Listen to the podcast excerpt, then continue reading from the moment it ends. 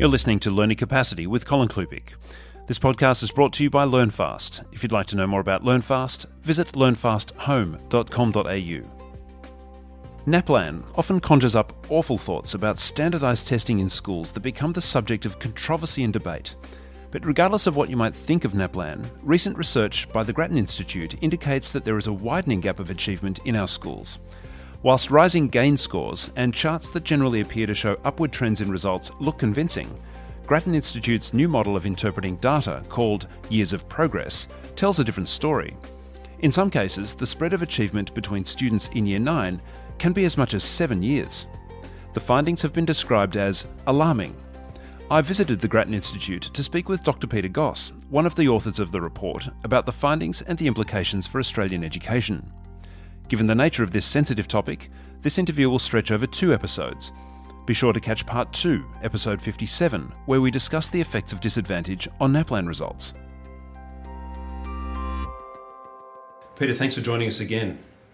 Colin, thanks for inviting me and uh, glad you could come visit us at Grattan. Oh, look, it's a real pleasure to be here at Grattan in Melbourne. I always love coming to Melbourne. Any excuse will do. And we've turned on a sunny day for you. You have indeed. We're here to talk about your latest report, Widening Gaps with respect to NAPLAN. And if I can put it simply like this, there are two major areas that the report talks about, and that is that there's a, uh, an enormous spread in student achievement, at least as is reported by NAPLAN. Yes.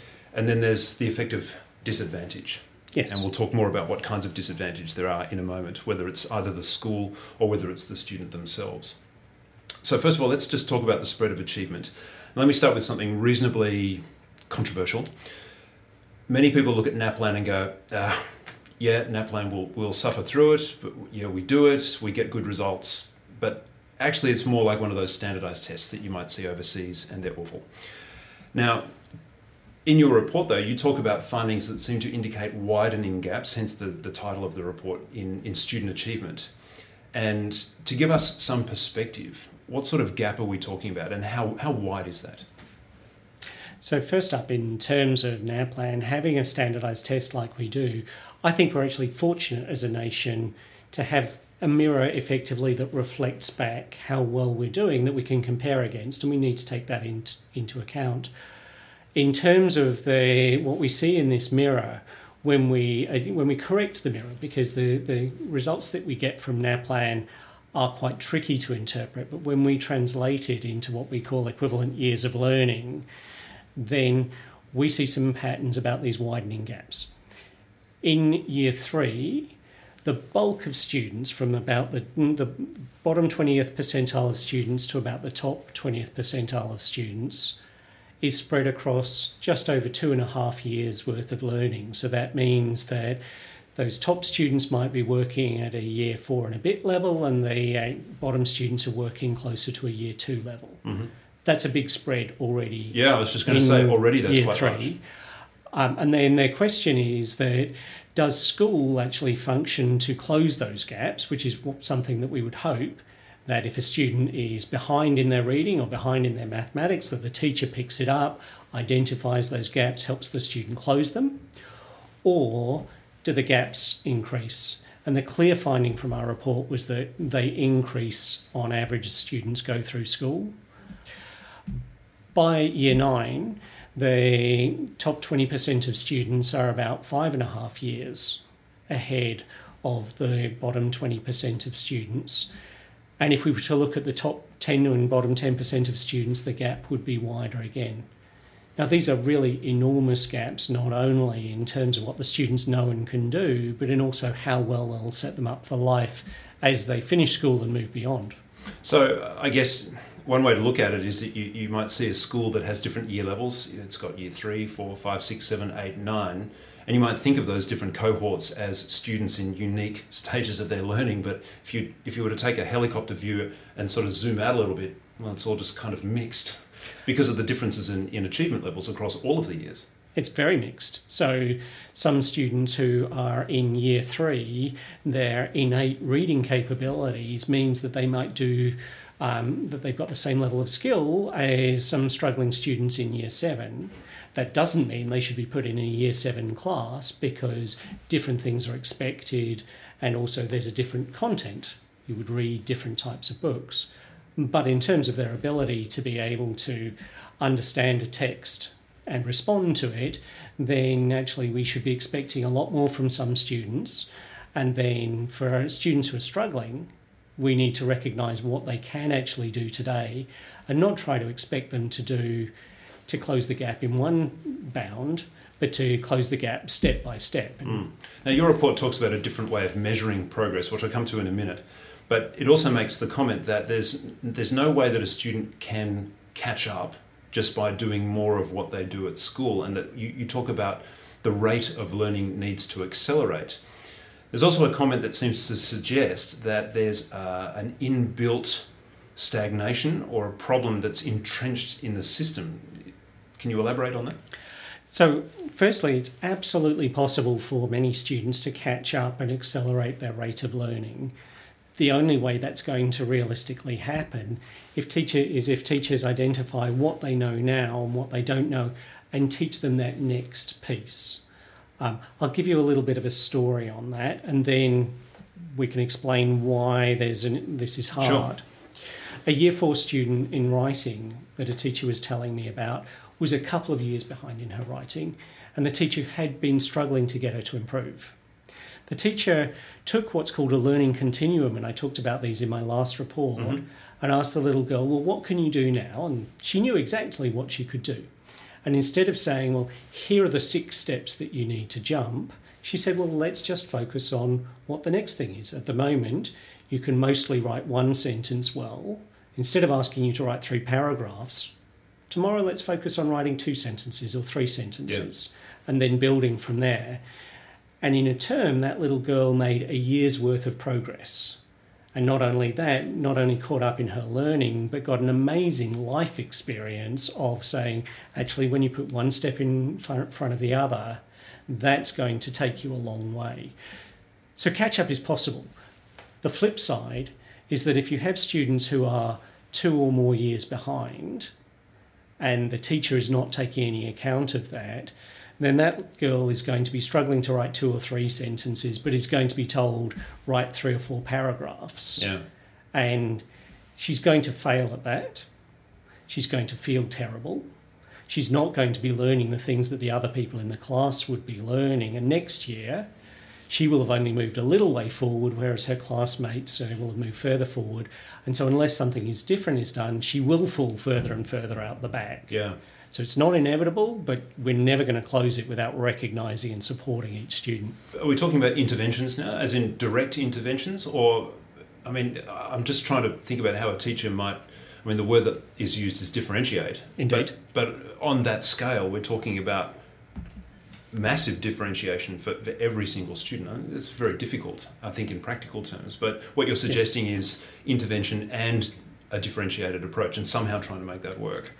That's right. So, starting the differentiation from the very first week of primary school, that's one of the recommendations in the report, yeah. particularly in disadvantaged areas where people are more likely to have fundamental gaps or when even when they get to school, not be as ready mm. to, uh, to thrive when they're at school, um, starting to identify what each student knows now and getting each student to spend as much time as possible focusing on an achievable task that moves them forward. Whereas uh, that little girl, if she'd been asked to write three or four paragraphs, that's not an achievable task, that's not a good learning experience. So the first universal level is targeting teaching for all students. When you have students who have highly specific learning needs or difficulties or have missed a fundamental gap or are many years behind, that's when we bring in extra support. But if we can help differentiate the teaching from early on in primary school, we should have fewer students falling way out the back. Mm. And those that have genuine learning difficulties, um, we should be able to focus our resources more precisely on them. Some people might suggest, though, that if there are these uh, students who, who aren't progressing at the same rate, if I can put it as colloquial as this, um, can't they just repeat another year? And your report makes comment about that. And yes. I would I would guess that almost anybody listening to this conversation would say, I know someone who's repeated a year. Perhaps they have themselves. But your report suggests that that's not a good way to go. Can you talk us through that? That's absolutely right. It's not that repeating a year should never happen. There are there may be specific circumstances, but repeating a year is happening too often in Australia. The reason I say too often is because the research evidence is very clear that it is ineffective. Most students who repeat a year don't progress and catch up. In fact, their learning goes backwards relative mm-hmm. to their peers. And part of the explanation for that seems to be that if you didn't learn it the first time around and you go back into a class and get exposed to, to the same material in the same way, why are you going to learn it the next time around? And you're also stigmatized because yeah, yeah. colloquially, you're the dumb kid who had to repeat a year. Yeah, that's right. There are ways around this. Why do I? The second part of too much is the statistics say that one in 12 Australian students will repeat a year at some point of their career. Whereas in the UK, it's only one third as much as that. Okay. Um, I haven't had the chance to really look into where this is happening, but that, that costs a lot of money because that's an extra year's worth of school for something that is ineffective. We should be aiming to reduce the amount of that, the, uh, the amount of kids held back a year, and redirecting that funding to help make sure they learnt it well the first time.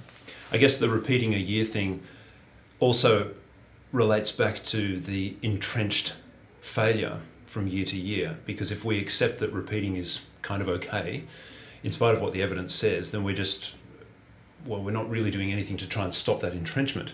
So it, it's not clear how this plays out in Australia. In the US, it's crystal clear. There's been a lot of work that's done on it, and African American students dramatically uh, more often repeat a year, up to in some places up to one in three. Um, and so there it absolutely is entrenching the disadvantage. So I hope we don't go down that path. Well, I hope so too. More from my discussion with Peter coming up in a moment, including where we talk about Grattan's new way of measuring student progress. You can subscribe to this podcast for free. You can search for Learning Capacity on iTunes, or you can visit soundcloud.com slash learnfast. You can listen online, or you can download the apps for your Apple or Android device. Once again, that's Learning Capacity on iTunes, or you can find us at soundcloud.com slash learnfast. Let's now take a look at what your report is uh, talking about with a new way to compare student progress.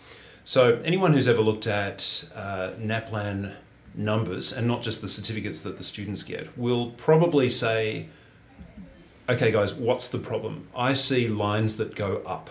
And I also see lines that suggest that the the students at the bottom end are also making improvements as well as the students at the top end, and that in, in some cases the lines seem to narrow. So, is that a problem? Now, your, your report seems to suggest that just looking at that could be a little bit misleading. Can you talk us through your new measure for progress? Absolutely. So, as I said, I think we're fortunate to have NAPLAN as a test the things that it's measuring are real and they predict important things that happen later on. But it's been known since NAPLAN started that students in earlier years in school tend to gain more points than students in later years of school. It goes further. If you're in year three and you're a low performer in year three, you tend to gain a lot of points on average, whereas if you're a high performer in year three, you tend to gain fewer points. And so observably across the state, all different states and all different groups of students that we looked at, the lower you start in NAPLAN points, the faster you're moving. And imagine a cycling analogy. It's a little bit like you are cycling up an increasingly steep hill where you, when you're on the flat, you're moving fast, but the further ahead you get, the steeper the hill gets and the more you slow down. That's fine. That's mm. what's being measured. But that property of NAPLAN, it's not the only test that has it, but that property of NAPLAN makes it really hard to compare different groups of students. And let me continue the cycling analogy. Imagine that I went out riding with Cadel Evans, who's a world champion rider. I can imagine it very well, actually. Not that I know Cadel Evans, but I'm a cyclist, so I'm hearing you. Fantastic. I'm with you. Um, even if I went out riding with you on this course that starts on the flat and uh, goes upwards, then you or Cadel would shoot off ahead of me um, and that's fine. Um, and then at some point, if we took a snapshot of how fast we were each riding, Cadel, who would be riding up the hill, might be doing 15 kilometres an hour. I'm still mostly on the flat. Mm. I might be doing 30 kilometres an hour. Now, on the speedos, as a matter of fact, I am riding faster than Cadel Evans Yeah. in this scenario. But that's not really the question that I want to know. What I want to know is, am I riding better Yes. than Cadel Evans? And the answer is clearly no, because when I get to the hill, I'll be doing 10. Yeah. When he was on the flat, he was doing 45.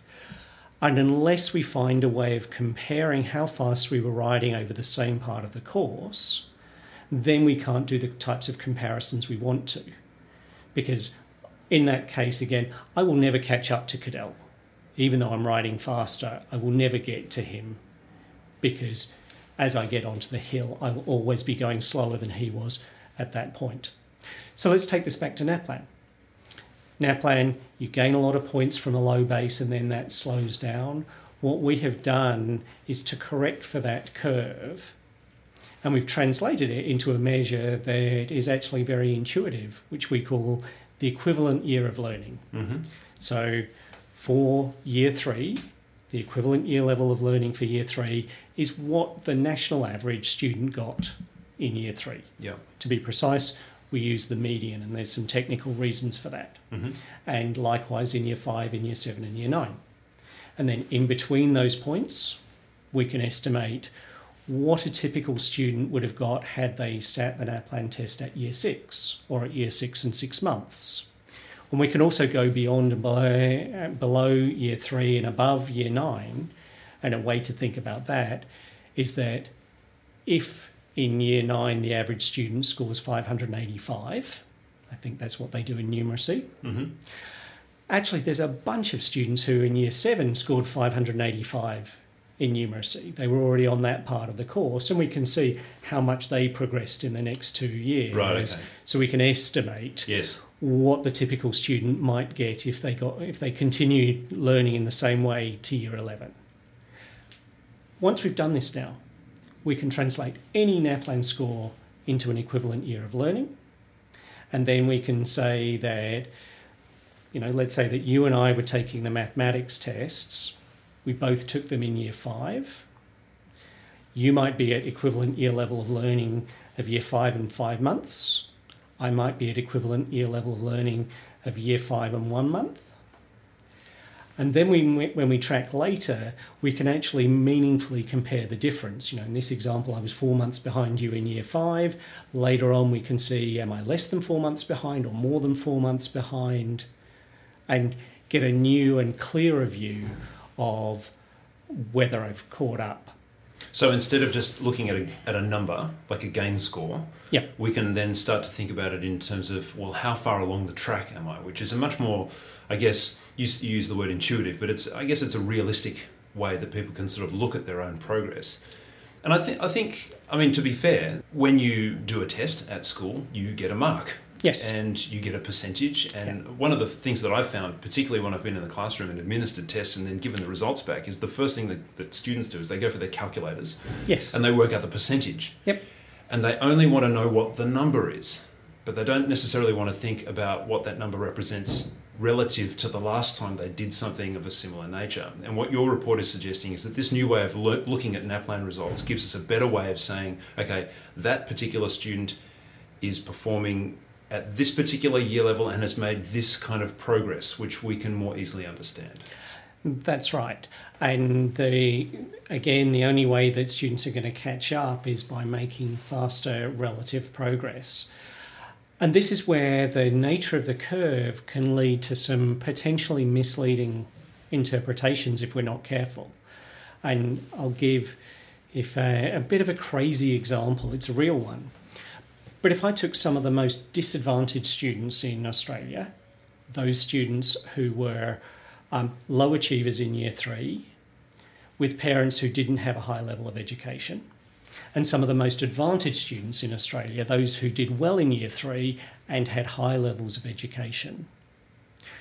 Because of the curve and because you slow down the further up you go, NAPLAN would suggest that the first group, the low achievers with poorly educated parents, make higher NAPLAN gain scores than the more advantaged kids. Now, that would be lovely if it's true, mm. but that goes against a wealth of research that says if you've got the advantage of parental education, you're going to learn faster, and if you did well early on, you're going to learn faster. And, and so the property of the curve makes it very hard to interpret. When we put that in our equivalent years of learning, we find something that actually resonates far more. Yeah, well, guess... which is that the bright kids with highly educated parents are learning at a faster rate. Yeah, and I think, as I said before, I think curves are always nice to look at on charts because if you if you see an upward facing or an upward trending line, you go, oh, what's wrong with that? Now, just to also come back to emphasize exactly how wide this is, and I'm, I'm going to use this to, to preface an, another question, and I'm actually going to have to read this out because it's it's staggering. You want to get the numbers right. The report claims that by year nine, the top 10% of students could be as much as eight years ahead of the bottom 10% of students in any yes. given class. Eight years. Eight, two parts. Across the population, eight years. Within any given class, within any given school, seven years. Seven Because okay. each school has a subset of the sure. whole population. Seven years is still staggering. I was just going to say, let's, let's call it seven years, all right? Seven years is still a lot. I mean, you, if you think about it, seven years is more than high school. Yes. High school is six years, okay. So Someone might say, well, all right, guys, you're really off on a wild tangent here. Clearly, there's something either wrong with your methodology, or maybe NAPLAN, which we never really liked in the first place, has got problems. But you're suggesting that we actually stick with NAPLAN. Yes. Why is that? NAPLAN has had a lot of work to put in to have a really good underlying uh, um, progression of skill so that if you score 500 and someone else scores 510, someone else scores 520, then on average they they are doing better in, in that order. So it's a robust test. Secondly, it's done nationally. Mm. Um, the third reason is that this really wide gap is not just a feature of the NAPLAN test and the way that we've interpreted it. There are other tests out there that look at what are the specific skills that would we expect in different years. Mm. And one that I quoted in a previous report looks at that for multiplicative thinking. And in year eight, it will show that some students have got all of the concepts that are required in year eight, and it will show that some students are still struggling with the concept in year one. Now, that's not a measurement on a test, that's saying, can you perform the skill that is required? So there are independent ways of verifying that the gap really is this large. Yeah. NAPLAN gives us an unparalleled opportunity to understand these patterns across a system. We have to be careful about how we apply them, but we need to know what's happening. And we're quite lucky in Australia because we're one of the few countries that has a test like this, a national test. Is yes. that right? Yes, and one that is done across multiple year levels, three, five, seven, and nine, and marked on the same scale so that we can actually look at the progress, progression of students. Just before we talk about the effects of disadvantage, which I think is a, a very significant thing to talk about, your report also suggests that national minimum standards are way too low and that we could therefore be seeing, in effect, an overlap. In other words, some students who appear to be uh, okay are actually performing below minimum standard and we either therefore raise the standard or get rid of them altogether. If we were to remove minimum standards, does that make measuring progress harder? No, it doesn't. So, two points what did we see, and then what, what should we do? What we saw is that a year nine student who is just above the cut from the cut point, the score for the national minimum standard, is performing considerably below the average year five student in reading, it's slightly worse. It's about a year four and a half that's standard. A sta- that's a staggering number. That's astonishing. It? So when we report nationally, and we do, that 90 something percent of Australian students are reading above the national at or above the national minimum standard. We're actually saying 90 something percent of students are no more than four and a bit years behind the average of their peers. Yeah. So it's just not good enough. No, making the test easy makes everyone look okay. If you set the bar too low, it's hard to aim high. Year, reading at a year four and a half level, coincidentally, that means you haven't fully made the transition from learning to read to reading to learn. Yes. in order to succeed in high school, you've got to be reading in order to learn other things, not still that, learning to read. That's a critical tipping point, really, isn't it? Yeah, at about that year four, five level, it is a critical tipping point. So it's set exceptionally low, and if we're only identifying that as the problem area, then I think we're giving ourselves false comfort and not supporting students who need it. What should we do about it? ACARA, to their credit, has recognised that it's set very low.